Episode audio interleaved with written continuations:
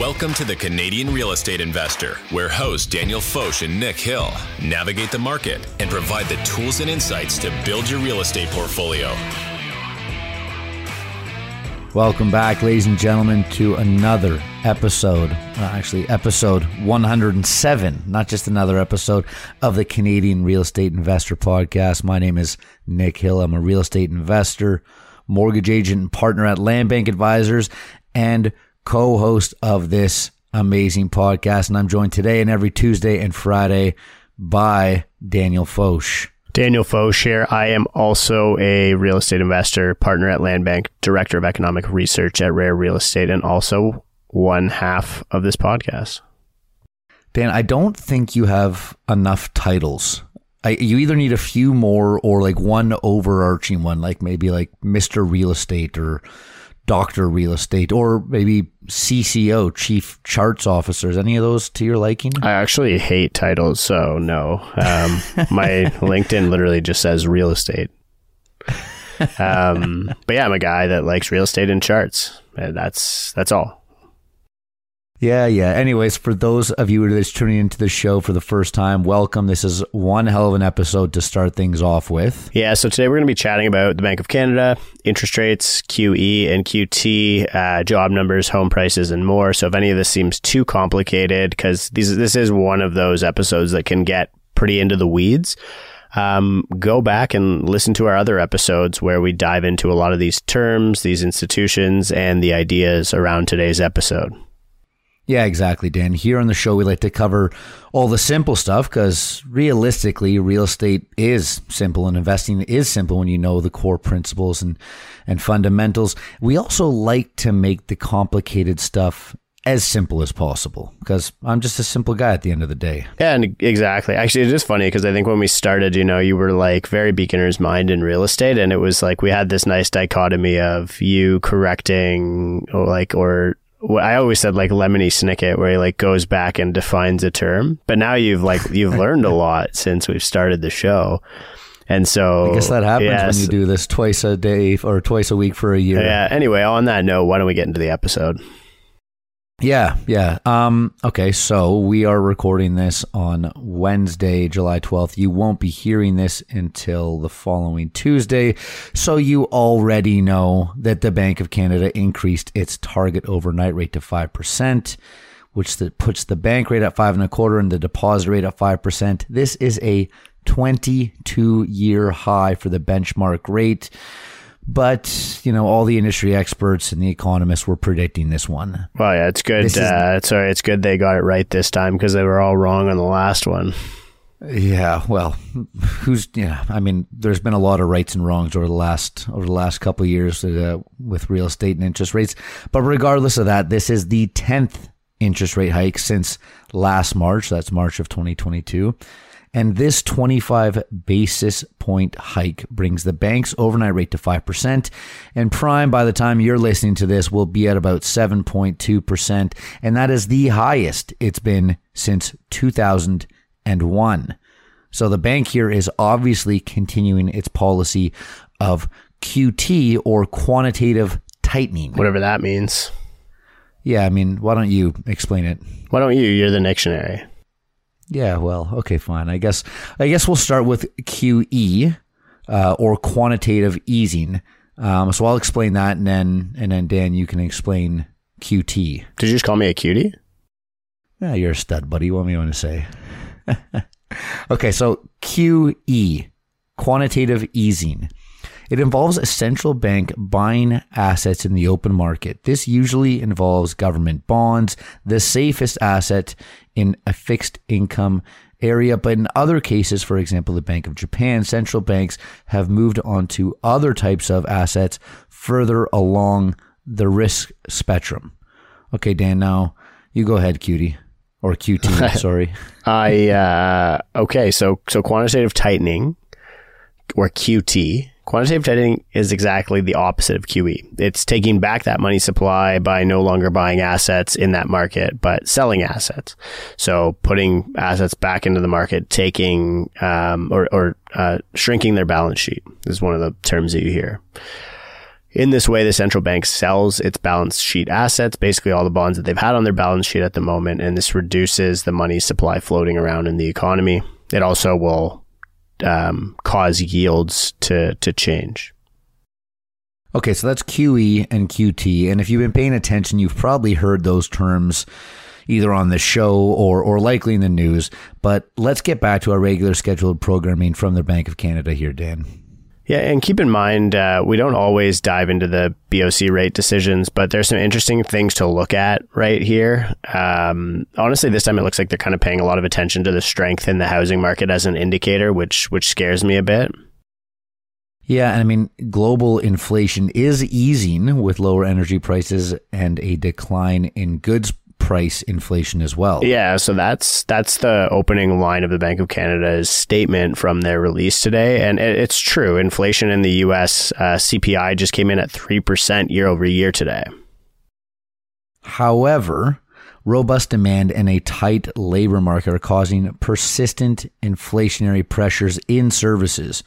Economic growth has been stronger than expected, especially in the United States, where consumers and businesses have been surprisingly resilient. Yeah, and they they do go on to say, and it's interesting too because in the U.S., you know, we've heard that the the CPI being in low doesn't take another rate hike off the table.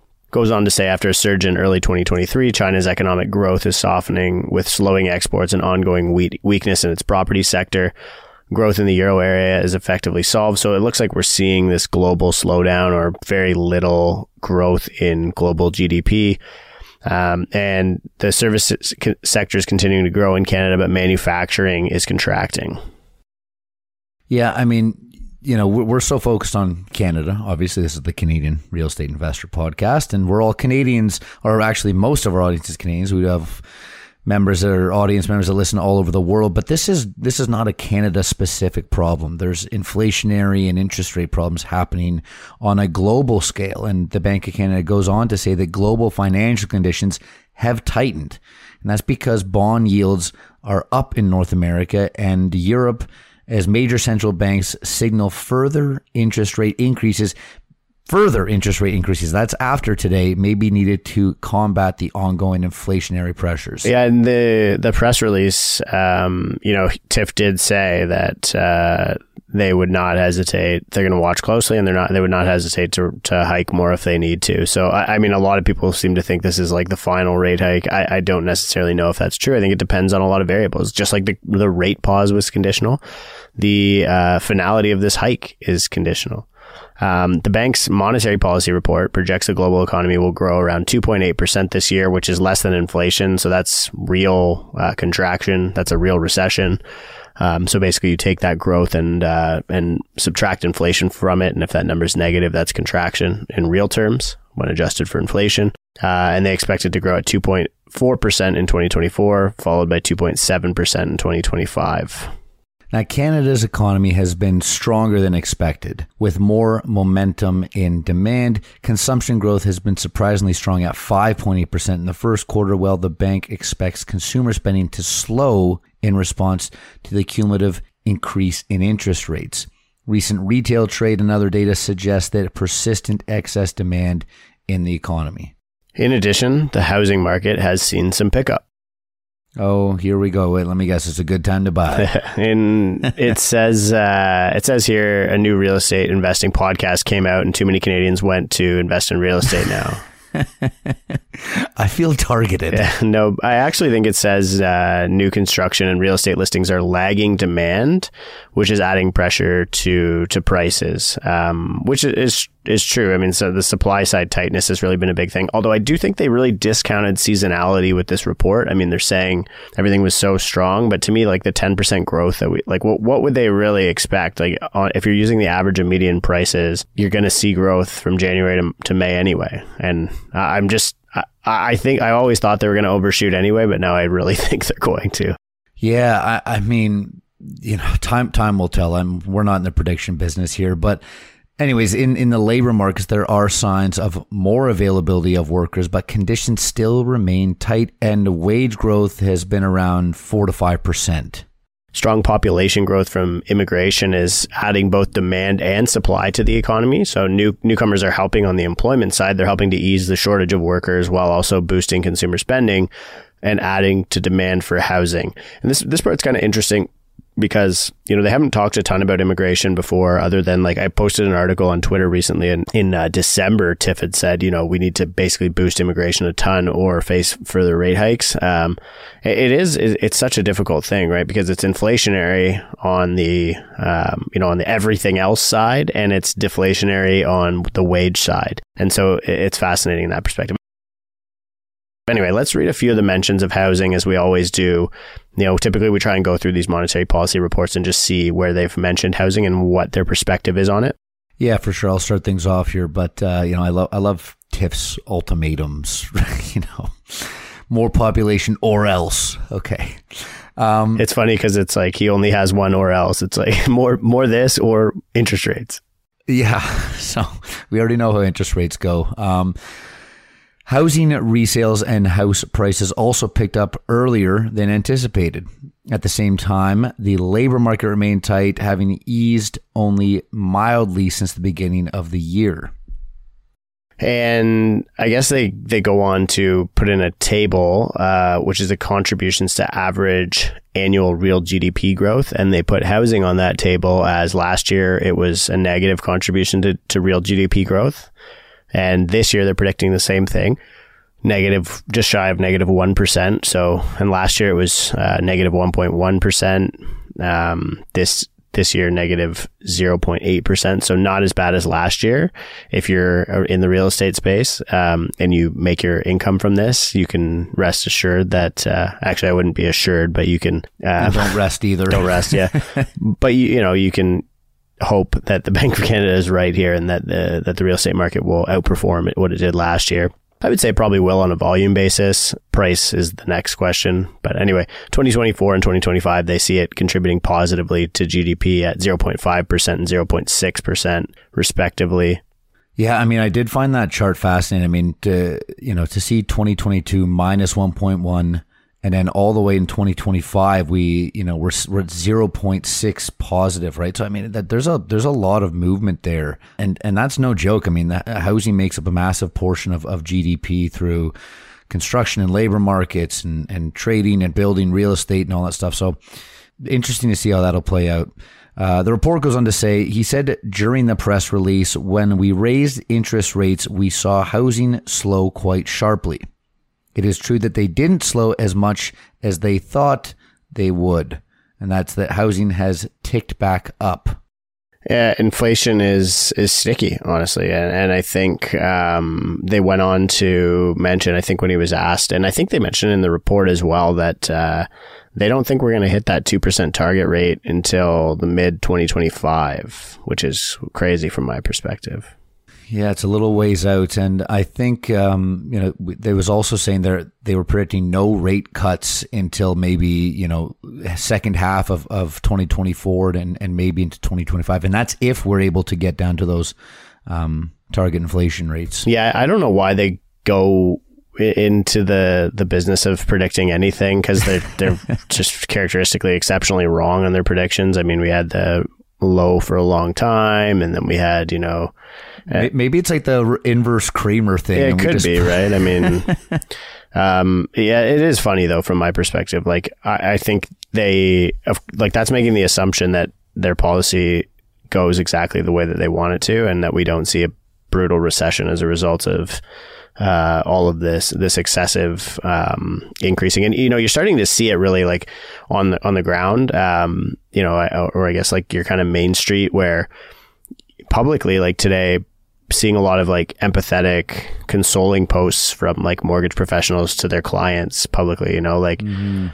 getting a lot of phone calls from people who were just like, when is this going to be over? Right. I, I'm seeing yeah. it a lot. I'm seeing a lot of people discussing selling. I mean, people were, have been white knuckling for a year and, and hoping that they were rushing to get rates up so that they could get them down. And not anticipating the lagging impact and how long it takes to get into a recession and to turn this thing around. And so I, get, I feel for a lot of people out there, and I think that there's a lot of a lot of um, financial stress.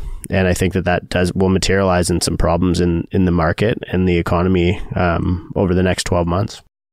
Yeah, for sure. I mean, I can speak to that on on a on a personal note. It is it is tricky, you know, and and Dan, I'm sure you can too. I mean, the phone calls we've been having recently aren't aren't the you know the happy joyous phone calls they used to be. They're they're a lot more stressful these days. And and I don't blame people. I mean Dan you and I both invest in real estate and and are very actively involved and and the landscape has has really changed. So um, yeah I mean I, I I totally understand those those brokers and agents out there trying to console people publicly as well.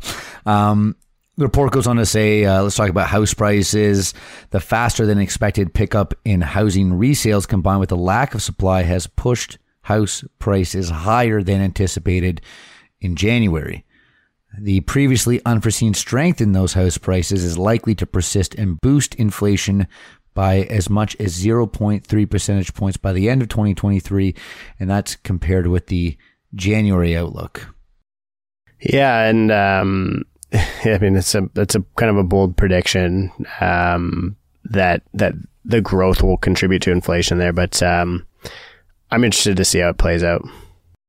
Yeah, now I mean, Dan, you've said a few times that what the Bank of Canada does right now doesn't really matter a ton. Let's let's dive into that. Yeah, I mean, I, I think that I, I I have said in the past that it doesn't matter in regards to new demand. So because most purchasers are buying with a fixed rate right now, and so it would be more worth looking at your government of Canada bond yields that determine fixed rates.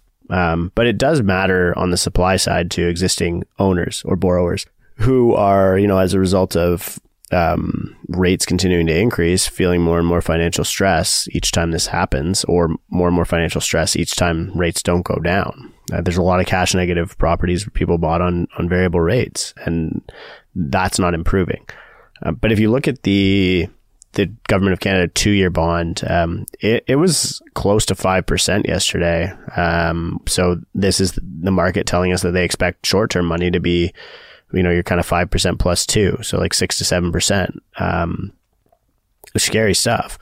Uh, Government of Canada five year passed 4% earlier this week, which is likely going to lead to seeing 6% fixed rates.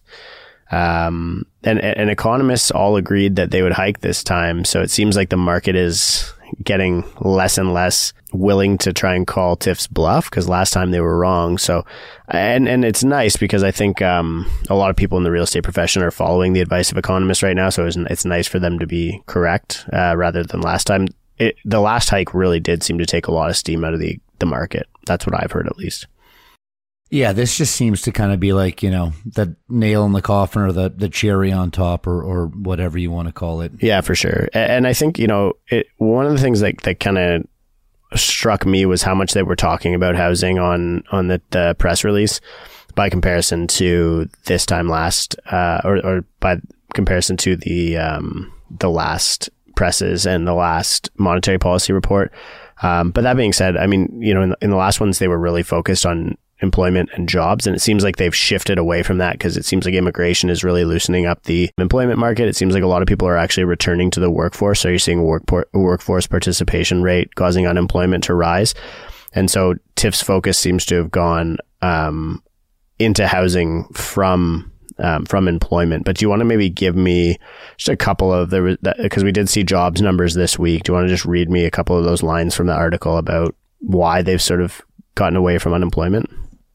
Yeah, for sure. So the Canadian labor market is showing some signs of softening as the unemployment rate rises and wage growth slows, but the other, but another solid job gain in June. Forecasters are still expecting an interest rate hike by the Bank of Canada, uh, and that is the one that happened. And and by the way, the next uh, Bank of Canada um, rate will be uh, rate announcement is, is September 6th, though, you know, we're already starting to see people talk about the possibility of another one then, not to ruin everybody's remaining summer months here, but uh, that that's not something that can be um, taken lightly. And just before we go on here, Dan, like, you know, the the average Canadian salary is around $60,000 right now.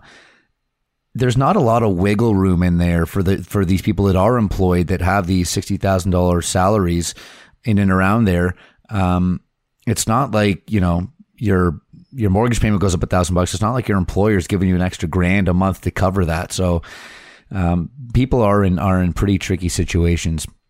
Uh, Statistics Canada reports the economy added 60,000 jobs in June and uh, driven by gains in full time work. That's good. Uh, but as more Canadians search for work and the population continued to grow, the unemployment rate climbed higher to 5.4%. That's the highest it's been in more than a year. The reason the unemployment rate can rise alongside historically strong employment growth is that population growth continues to set new records. So yeah, we're looking good, but if you keep on adding new people in, it starts to skew the numbers. Similar to how Toronto and Vancouver skew the numbers across the country, uh, just because we've got too many people in these these two countries and too much too much money floating around. Immigration is doing the same thing to the job market. Now it's including 84,000 monthly increase in June alone. And that's from uh, RBC Assistant Chief Economist Nathan Janzen. June also marked the second month in a row where unemployment rate has risen as economists watch for the softening in the labor market amid the high interest rates. At the same time, employers' hiring appetite has bounced back in June after the economy lost 17,000 jobs in May. But overall, the job growth that we saw this month puts this report on the positive side. Just not anything we should get excited about. So, what is that? What is that? What emotion is that, Dan? We're we're positive, but we're not excited. Yeah, I don't know. Mixed. We're emotions. okay. Yeah, getting by, treading water, Getting by there. There we yeah, treading water. um, yeah, I mean, and uh, to shout out to our friends in Newfoundland on the bright side there, an unemployment rate hit a lowest, uh, the lowest on record since 1976. So, I mean, it's it is interesting because when you look at some of these predictions at a national level, um, certain provinces are expected to get by, right? Um, Saskatchewan is um, is going to be I think expected to see, experience the most provincial growth in GDP for the next two years. One of the few po- uh, provinces that will see positive growth in GDP for the next couple of years. Actually, I'm going out to Saskatchewan on September 12th to speak at the Saskatchewan Realtors Association. So shout out to anybody there. Uh, give me a shout if you want to grab a lunch or something. Um, and then on that note, we'll talk uh, talk a little bit about house prices. Um, so the spring market rolled over in Toronto already. Um, so prices are down month over month. Volume's still low. It's up from last year, but June of last year wasn't really a great comp. Um, CREA stats come out Thursday this week, uh, so tomorrow. But uh, we we are recording this, so they'll be out when this episode goes out. But we'll do a full episode on on CREA stats probably next week. Alberta's prices are still ripping. Alberta is seeing the highest population growth provincially and uh, the highest provincial population growth in Canada right now. So um, who else has been ripping? Rip, ripping. Uh, OSFI has been ripping lately with some big headlines. Should be these OSFI headlines. Um, Bank of Canada regulator mulls changes to ensure banks can absorb absorb mortgage risks, and Canada regulator proposes that banks hold more capital to tackle mortgage risks. Now, how do I say this again? It's OSFI, OSFI. OFC, Whatever. OSFI. There Offside. we go. so today, the Office of the Superintendent of Financial Institutions, or OSFI, announced a consultation for feedback on proposed changes to the capital adequacy requirements (CAR) and mortgage insurer capital adequacy test. MeCat? I thought it was my, MyCat? cat. Yeah, like you know, My so cat? That's funnier, right? Like Yeah. you know, So we're talking cars and cats today. Everybody. is just like, oh yeah, I got to fix my cat. I got to take my cat to the vet. The vet. Um, these changes will help banks and mortgage insurers address risks related to mortgage mortgages in negative amortization, where payments are insufficient to cover even just the interest portion alone. So these are your trigger rate loans for those who- who've been following us for a while. We talked about these before they happened. We anticipated that this would would happen. This, these loans still exist. The people who hit their trigger rates and have been sort of accommodated by the banks, and OSFI is really trying to make an effort to fix that uh, that issue. And, and the first way they're going to do that is likely completely getting rid of the static payment variable rate um, product. Um, but you know they're proposing other things, and they're they're going to do so. I think twice a year they they actually like do the changes that they're proposing. So right now they're sort of in the discovery process of it. Um, so for lenders, these changes would mean holding more capital that aligns with increased risk of mortgages in negative amortization with a loan to value above 65%. So higher loan to value and higher risk loans. And they're asking the banks to lessen the number of mortgages that would otherwise go into negative amortization and hold more money to compensate for the risk position of the other ones.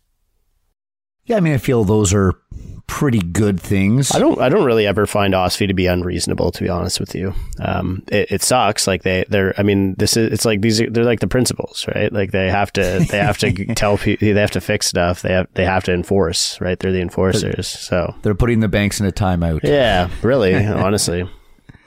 Um, so let's continue here. For mortgage insurers, the maximum LTV loan to value ratio for an individual mortgage in the MICAT capital formula. Formula again, that's mortgage insurer capital adequacy test.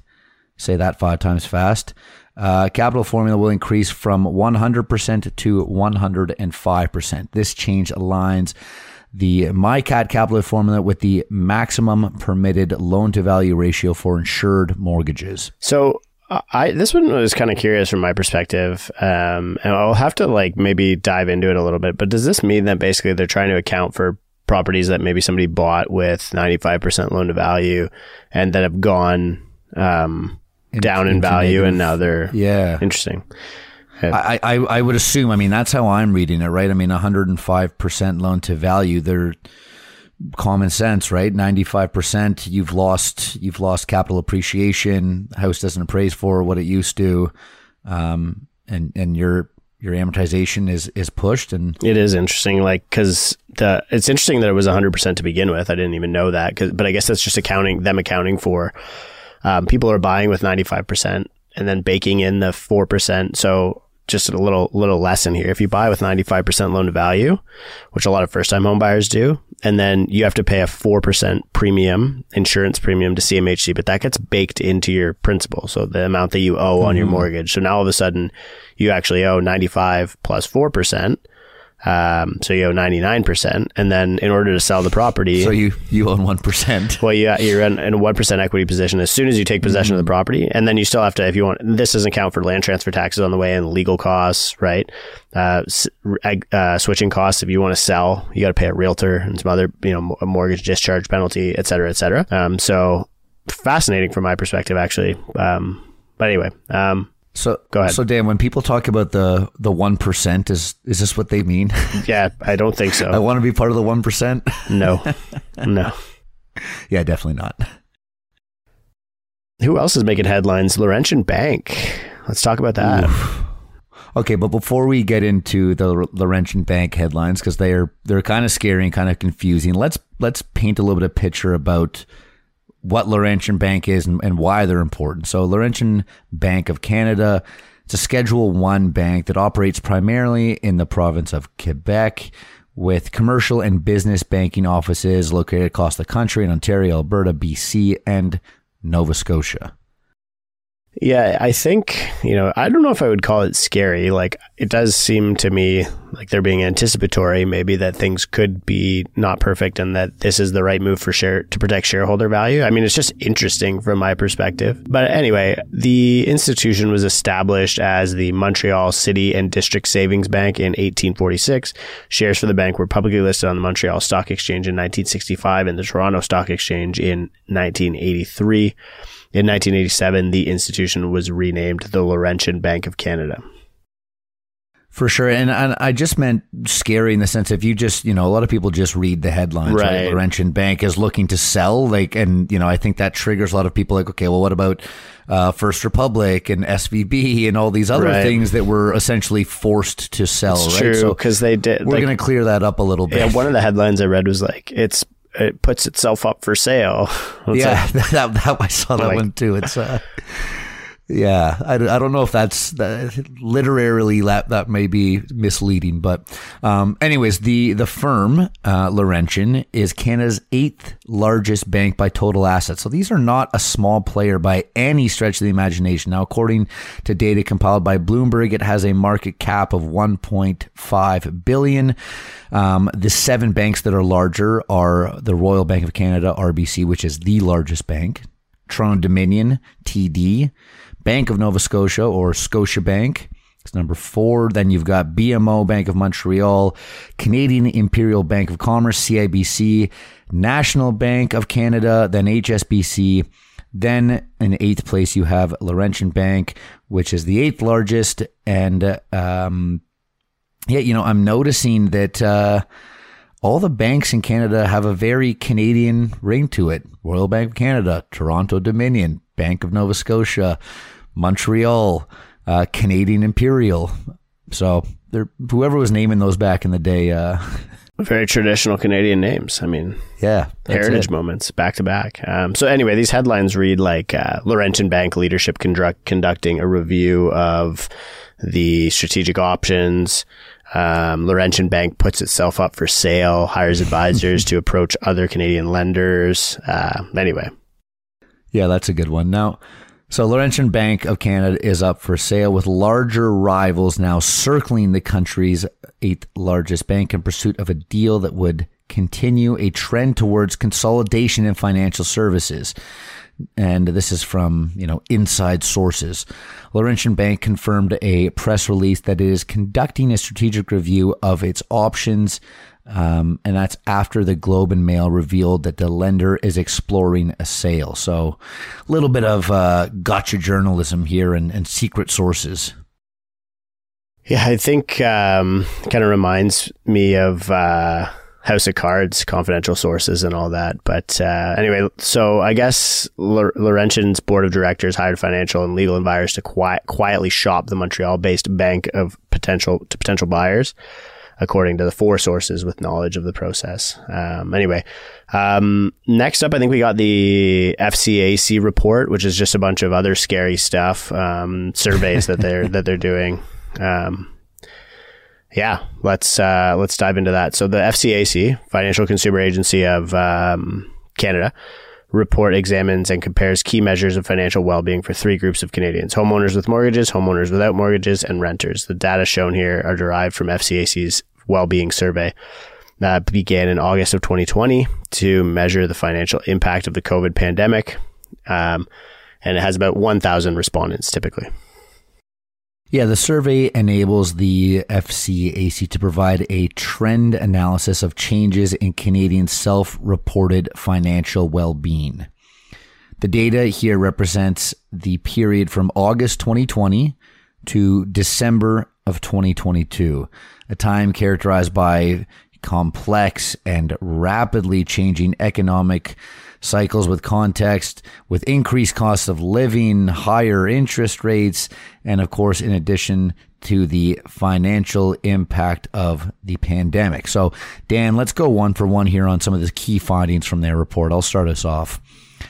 More than one third so actually 35.5% of Canadians hold a mortgage. Growing numbers of these Canadians are facing financial challenges. Two thirds of mortgage holders report having trouble meeting their financial commitments.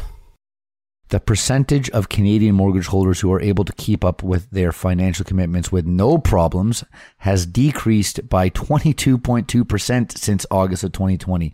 And now only one in three mortgage holders now say they can meet their financial commitments without difficulty. Scary stuff. Uh, the proportion of mortgage holders who needed to draw on their savings due to the economic context has increased by 20 percentage points since August 2020 and is now uh, the same as that of renters.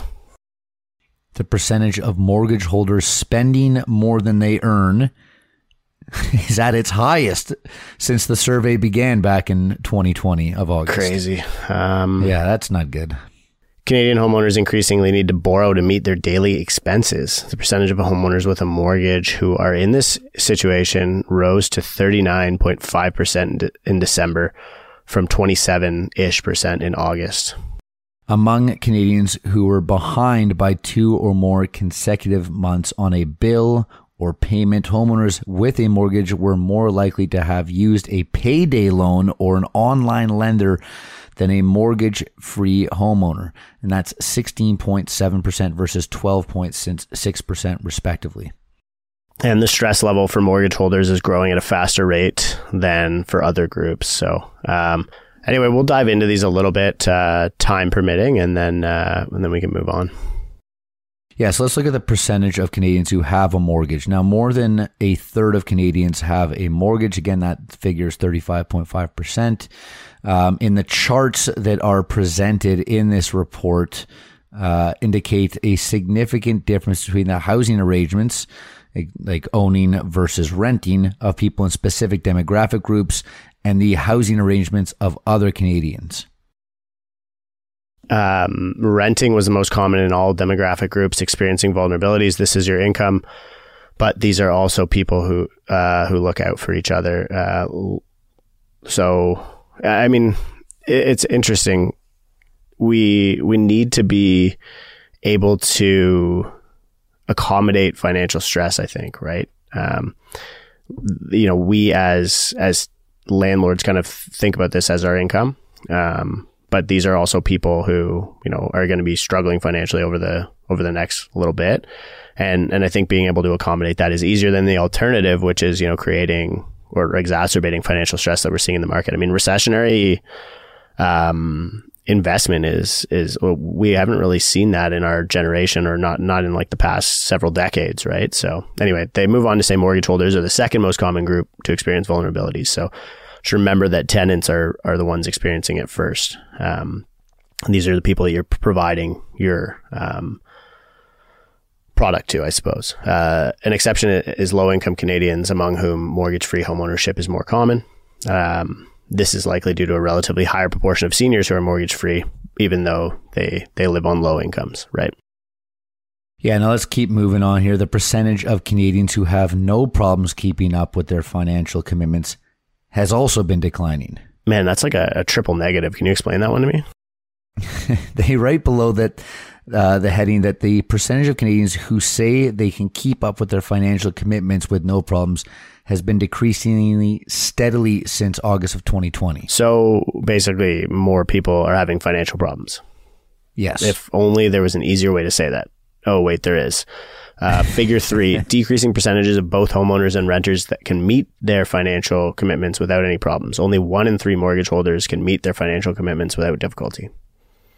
Now, more Canadians are having difficulty keeping up with multitude of financial commitments. Again, Dan, we're talking about scary headlines. Uh, well, there's you know there's a lot of articles coming out right now that are titled such as this: More than half of Canadians say they are two hundred dollars away or less from not being able to pay all their bills at the end of the month. That is scary stuff. Now, in August of 2020, homeowners with a mortgage were more likely than renters to say they could meet their financial commitments with no problems. That's 57% of homeowners with a mortgage and then 45% of renters. However, there is no longer a statistically significant difference between these two groups. Basically, 34.5% versus 33.2%. So, as of December of 2022, only one in three mortgage holders and renters can meet their financial commitments without difficulty. That's crazy. Only one in three mortgage holders and renters can meet their financial commitments without difficulty. Scary stuff. Yeah, I'm kind of at a loss for words there. That is um, a scary one. Um, yeah, you know, maybe just, keep, yeah, keep, keep trucking. Moving. Yeah. So increasing percentage of Canadians needed to draw on savings, and we've seen this show up. Um, household savings are in decline, um, and a proportion of the mortgage holders who need to use their savings is now the same as that of renters. So we're seeing financial stress happening on people who hold mortgages, and this is what we were talking about earlier: these variable rates, right? Yeah, and the percentage of Canadians who need to use their savings due to the current economic context has increased significantly over the last two years. In August of 2020, homeowners with a mortgage were significantly less likely than renters to report having to use their savings. That's 35% versus 46%. So an 11% delta right there. But as of December of 2022, again, there is no longer a statistically significant difference between those two groups. Those two groups, again, being um, homeowners with a mortgage and renters very uh very it's just it like i guess it wonder you wonder if it's kind of like a selection issue or i don't know anyway i mean the the i guess figure five is even even worse right? It's people spending more than they earn right? Um percentage of mortgage holders doing so now is now the highest it's been since the survey began yeah, the percentage of Canadians who spend more than they earn has been increasing. So, in other words, more and more people are spending money they don't have, and which means they are now spending borrowed money, whether it be lines of credit, home equity lines of credit, credit cards, or you know any other form of money that you really shouldn't be spending unless you absolutely have to, which um, unfortunately seems to be the case right now. Yeah, it's uh, yeah, and I guess figure six, you go further, shows that Canadians are borrowing now to meet their daily expenses. Yeah, the percentage of Canadians, um, Canadian homeowners with or without a mortgage who borrowed money to manage their daily expenses increased more than the percent of Canadian renters who borrowed for their daily expenses. Um, and what's the last one here? I think I skipped one, but because uh, number eight was more related to payday loans, but number nine is um, growing portion of renters and homeowners are stressed, right? Uh, the stress level of homeowners with a mortgage is increasing at a faster rate than other groups. Doesn't surprise me, honestly. Um, anyways, I mean, this whole thing from my perspective is relatively scary. I don't know. I, I just, it makes you, I guess this is really sort of the qualitative side of the whole thing, right? Um, and like, you know, we talk about it this idea of recession from like the number perspective, like very quantitative way, but this is the qualitative side of a recession, right? Things suck. Look out for each other. Like seriously, check in on each other. Uh, check in on your fellow mortgage holders, your fellow investors, your fellow your your tenants, right? And just see because th- this is one of those things where you know this this might actually be the we're all in this together phase of COVID finally, right? yeah, no, I mean, I think I think that's a good place to leave it. And and Dan, I, I couldn't agree more. Right? I mean, you know, we opened the show up uh, talking about the the anecdotes that we're that we're seeing across social media and, and, the clients that are having a tough time that we're talking to.